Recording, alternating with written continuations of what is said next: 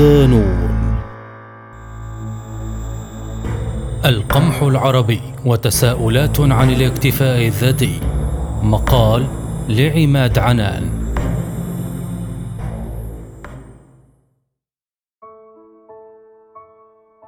يعد الأمن الغذائي ضلعاً أساسياً في منظومة الأمن القومي، لا يتحقق الأخير بمعزل عن الأول، ويمثل القمح قلب الأمن الغذائي العالمي النابض الذي يضخ دماء الأمان والاستقرار، ومن دونه قد يجد الملايين أنفسهم فجأة في مهب الجوع بعدما تحول إلى سلاح حرب أكثر منه محصول غذائي. وكشفت الحرب الروسية الأوكرانية الأخيرة خطورة سلاح القمح الذي تحول إلى خنجر في ظهر السيادة العربية واستقلال شعوب المنطقة التي حبست أنفاسها خوفاً من تداعيات تلك المعركة على مخزون تلك السلعة الاستراتيجية التي تعد شريان الغذاء الأول للعرب، لا سيما أن الجزء الأكبر من إمدادات هذا السلاح يأتي من طرفي الحرب. ورغم أن الأقطار العربية جميعها لا تشكل إلا خمسة بالمئة فقط من سكان العالم، فإنها تستهلك أكثر من خمسة وعشرين بالمئة من صادرات الحبوب في العالم، هذا بخلاف تراجع معدلات الاكتفاء الذاتي عربياً من القمح لتقف عند حاجز الواحد وأربعين فاصلة ستة في المئة بنسبة عجز تصل إلى سبعة وخمسين فاصلة أربعة بالمئة، ما يعني أن أكثر من نصف الخبز العربي يتحكم فيه غير العرب. القمح على الخريطة العربية. بلغت الأراضي المزروعة في الوطن العربي عام ألفين وعشرين نحو اثنين وسبعين فاصلة ثمانية مليون هكتار، بما نسبته خمسة فاصلة أربعة بالمئة من مساحة الدول العربية، ويمثل نصيب الفرد من تلك الأرض نحو صفر فاصلة أربعة عشر هكتار مقارنة بالمتوسط العالمي والبالغ صفر فاصلة ثمانية عشر هكتار للفرد، فيما تقدر نسبة الأراضي الصالحة للزراعة في المنطقة العربية بنحو ثمانية وثلاثين فاصلة خمسة بالمئة من الأرض الكلية للوطن العربي وفق التقرير السنوي لأوضاع الأمن الغذائي العربي لعام ألفين وعشرين. تتصدر الحبوب قائمة الأراضي المزروعة بنسبة تسعة وأربعين بالمئة، تليها البذور الزيتية بنسبة ثلاثة عشر بالمئة، ثم الفاكهة بنحو خمسة فاصلة ستة بالمئة، والأعلاف بنسبة أربعة فاصلة ثلاثة بالمئة، ثم الخضر بثلاثة فاصلة أربعة بالمئة. فيما تعاني إنتاجية الأراضي العربية عموماً من تدنٍ بمعدل واحد فاصلة ثلاثة عشر طن للهكتار في المتوسط مقارنة ب ثلاثة فاصلة اثنين وستين طن للهكتار على المستوى العالمي. يعتبر القمح المحصول الرئيسي في مجموعة محاصيل الحبوب، فقد ساهم إنتاجه بنحو ثمانية وأربعين بالمئة من إنتاج الحبوب في العالم العربي عام ألفين وعشرين البالغ ثلاثة وخمسين فاصلة تسعة مليون طن، في حين تقدر مساحته بنحو ثلاثين بالمئة من مساحة الأرض المزروعة حبوب في المنطقة. وقد انخفض إنتاج القمح في المنطقة العربية بنحو اثنين فاصلة خمسة بالمئة عام ألفين وعشرين مقارنة بعام ألفين وتسعة عشر. يتركز نحو أربعة وأربعين بالمئة من إنتاج القمح في العالم العربي في خمس دول، على رأسهم مصر بإنتاج تسعة فاصلة اثنين مليون طن بمساهمة بلغت سبعة عشر فاصلة سبعة بالمئة من إجمالي الإنتاج، يليها المغرب بنسبة أحد عشر فاصلة اثنين بالمئة، ثم الجزائر ستة فاصلة اثنين بالمئة، والعراق بخمسة فاصلة ثمانية بالمئة، وسوريا بنسبة ثلاثة بالمئة. وخلال الفترة من عام ألفين وخمسة عشر وحتى ألفين وعشرين تراوح معدل النمو في الإنتاج بين دولة وأخرى، فكان ثلاثة بالمئة في مصر واثنان بالمئة في المغرب وواحد بالمئة في الدول الثلاثة المتبقية. اهتمام متزايد. ولكن في عام ألفين وعشرة كان إجمالي الأراضي المزروعة في المنطقة العربية واحد وسبعين فاصلة أربعة مليون هكتار، بما نسبته أربعة فاصلة أربعة بالمئة من إجمالي مساحة الدول العربية، لكن نصيب الفرد من تلك الأراضي كان متقارباً نسبياً مع المتوسط العالمي، حيث تراوح بين الصفر فاصلة عشرين والصفر فاصلة واحد وعشرين هكتار فيما كان متوسط الفرد العالمي صفر فاصلة واحد وعشرين هكتار حسب تقرير الأمن الغذائي العربي الصادر عن الجامعة العربية في عام ألفين وعشرة.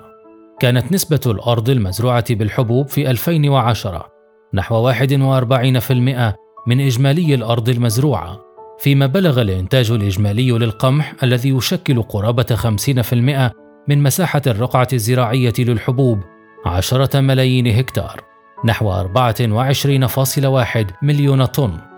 فيما وصلت إنتاجية الأراضي العربية إلى اثنين فاصلة سبعة وتسعين طن للهكتار في المتوسط مقارنة ب ثلاثة فاصلة خمسة طن للهكتار على المستوى العالمي.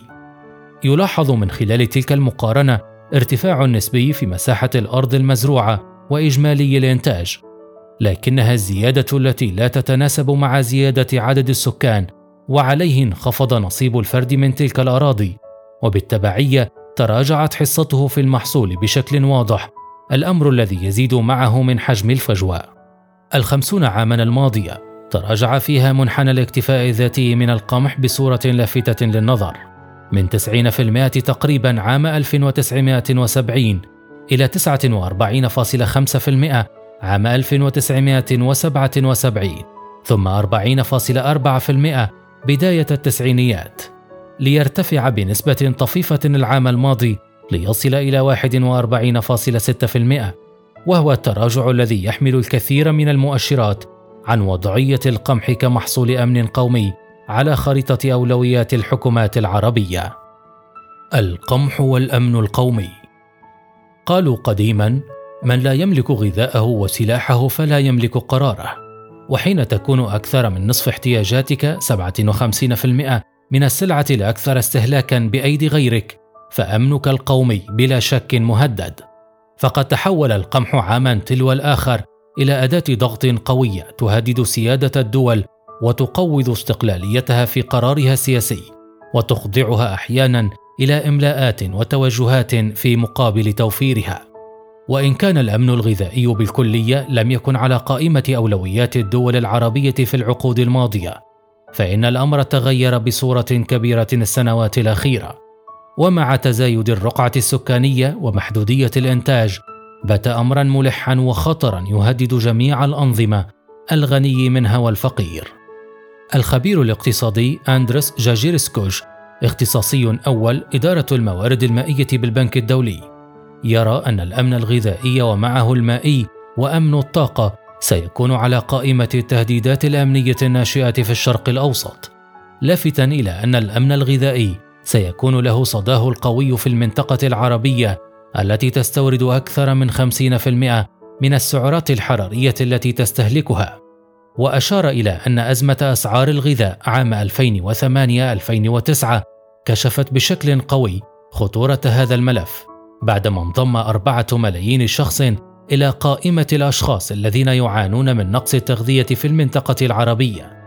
مستشهدا بالوضع في اليمن الذي اضطر لتجريف أمنها الغذائي بسبب الصراعات، ما أسفر عن سقوط عشرات الآلاف بسبب الجوع وسوء التغذية.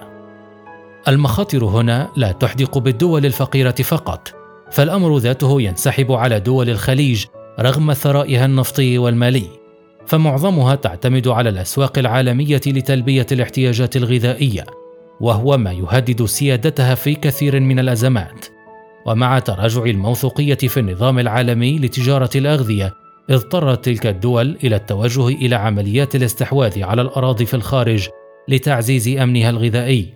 ولتجنب الاضطرابات المحتملة الناجمة عن الصراعات والأزمات الطارئة.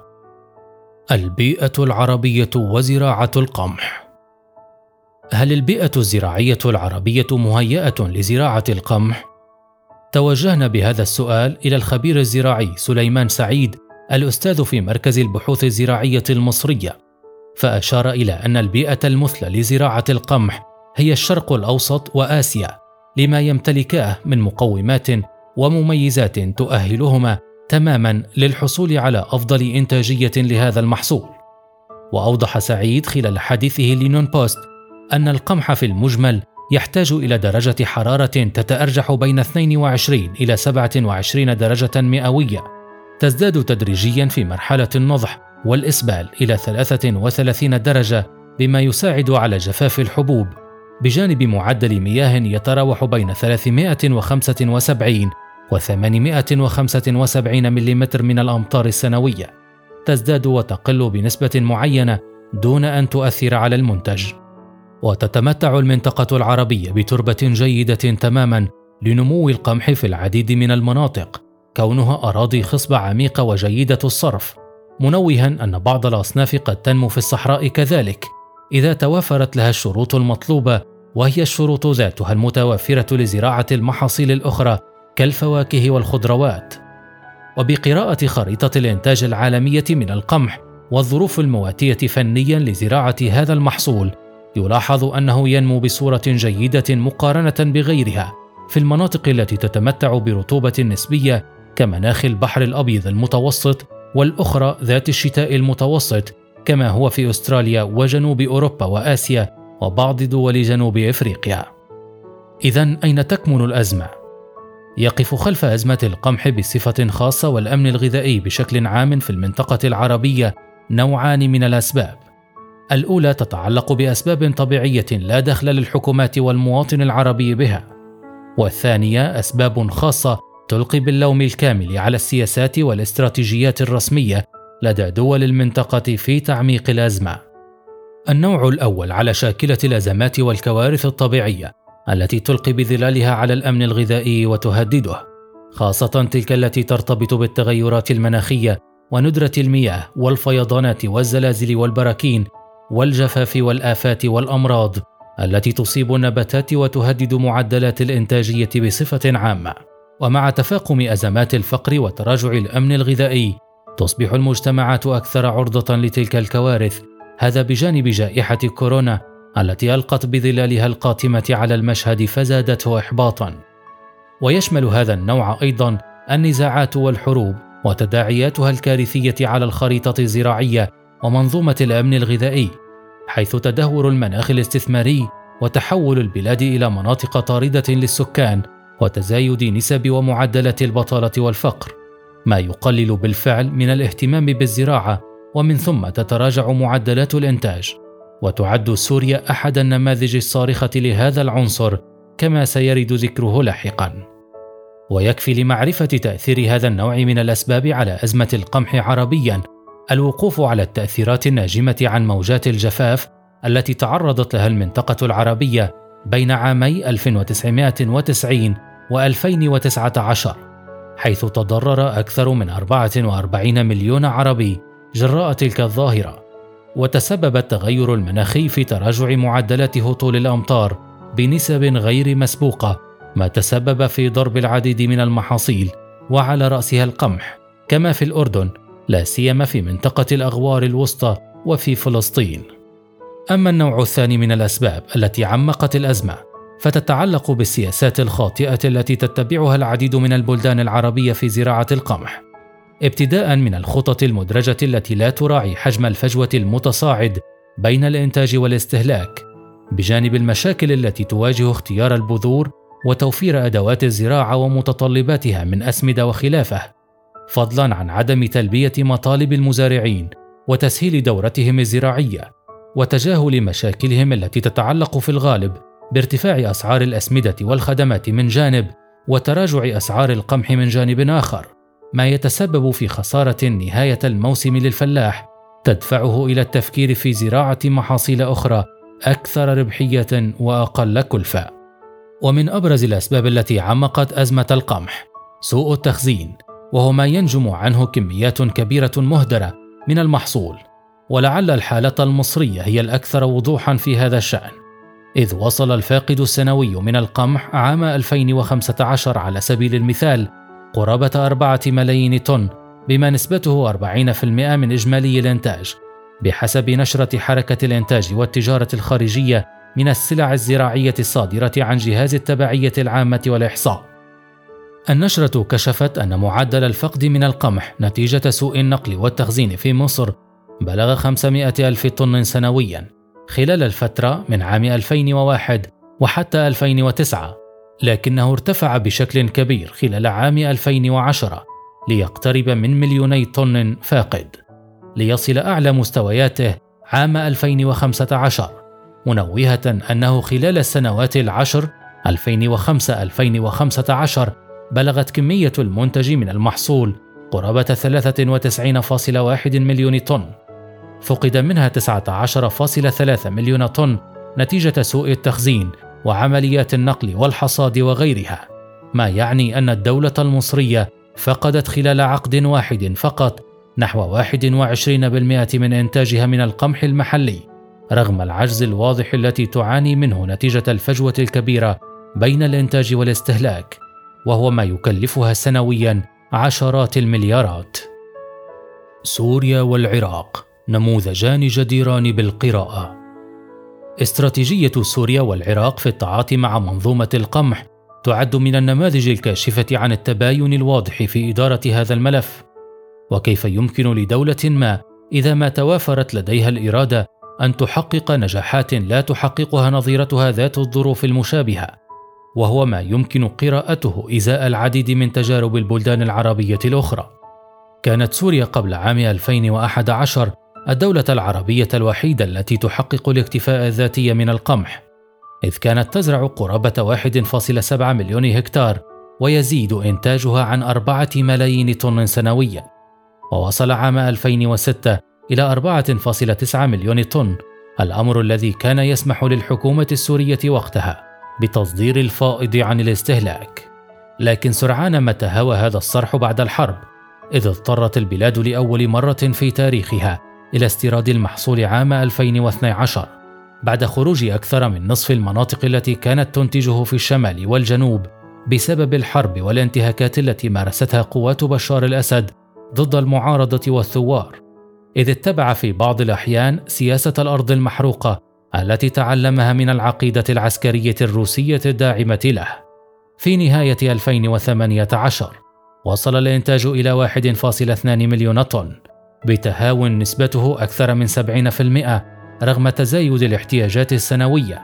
وسط تباين في أسباب هذا التراجع ما بين سوء إدارة وتخزين وفشل السياسات الزراعية وتجاهل الخريطة الزراعية بالكلية، في ظل انشغال نظام الأسد بقتال المعارضة وتصفية الثوار، هذا بجانب موجة الجفاف التي ضربت البلاد في ألفين وأربعة عشر وكان لها صداها القوي على معدلات الإنتاج. وعلى الجانب الآخر هناك العراق، البلد الذي نجح في تحقيق الاكتفاء الذاتي من القمح للعام الثالث على التوالي، بعدما بلغ إنتاجه أربعة ملايين طن عام ألفين وواحد وعشرين مقارنة بأربعة ملايين وخمسمائة وتسعة وثلاثين ألف طن عام ألفين وعشرين، وأربعة ملايين وسبعمائة وخمسين ألف طن في ألفين وتسعة عشر، بينما تحتاج البلاد أربعة فاصلة اثنان مليون طن سنويا لتحقيق هذا الاكتفاء. وتكتفي بغداد باستيراد نحو مليون طن فقط من القمح سنويا، ليس لسد العجز إنما لتحسين جودة القمح المحلي من خلال خلطه به لما يحتويه من مادة الجلوتين المطلوبة، بما يسمح ببقاء فائض سنوي يقدر بنحو ثمانمائة ألف طن تخزنهم البلاد تحسبا لأي أزمات طارئة. ورغم الظروف السياسية والأمنية المضطربة في العراق منذ ألفين وثلاثة وحتى اليوم، فإن ذلك لم يمنع من الاهتمام بالأمن الغذائي، وفي ألفين وعشرة أطلقت البلاد مشروعاً وطنياً لتنمية زراعة القمح من خلال عدد من الاستراتيجيات الحديثة التي تعتمد على إنتاج بذور مقاومة للملوحة والجفاف وذات إنتاجية عالية ومقاومة للأمراض، وأقل نسبياً في استخدام المياه نظراً لما تشكله قلة الأمطار في موسم الشتاء من تحد كبير أمام إنتاج المحاصيل الزراعية. ما المانع من تحقيق الاكتفاء الذاتي؟ في عام ألفين وخمسة وعلى هامش حوار صحفي أجريته مع عالم الهندسة الوراثية الشهير الدكتور أحمد مستجير عن فكرة الاكتفاء الذاتي من القمح في مصر، قال إنه تقدم ببحث لوزارة الزراعة المصرية يتضمن اكتشاف هجين من القمح والأرز يمكن زراعته بأقل قدر ممكن من المياه، بل في بعض الأحيان يكون مناسبا للزراعة في الصحراء وعلى شواطئ المصارف والترع والأنهار، بما يوفر على مصر كلفة استيراد القمح من الخارج التي تكلف ميزانية الدولة أموالا طائلة، لكنه لم يتلق أي رد من الوزارة على حد قوله. وأكد مستجير حينها أن دولاً عدة عرضت عليه شراء هذا البحث الذي أدخل عليه تطورات عدة على مدار سنوات، وكان يرغب في أن تكون بلاده الأحق به وبمخرجاته الهائلة، لكنه صدم من رد الفعل السلبي الذي قوبل به بحثه، لافتاً أن الأمر يحتاج إلى إرادة سياسية في المقام الأول، فالدولة إذا ترغب في تحقيق الاكتفاء الذاتي من القمح فالطريق ممهد ودون أي عقبات فنية، لكن الأمور بها كواليس تتعلق بخريطة نفوذ غذائي دولية تضع دولاً في مرتبة A تمارس كل أنواع الابتزاز لإخضاع دول المرتبة B لحسابات سياسية دولية. وللعالم المصري مشروع مشابه في دولة الهند بدأه عام ألف وتسعمائة وتسعة وثمانين تحت مسمى مشروع زراعة الفقراء، وكان يتعلق باستنباط سلالات من القمح والأرز تتحمل درجات عالية من الملوحة والجفاف بهدف الاستفادة منها في زراعة الصحراء في الدول النامية.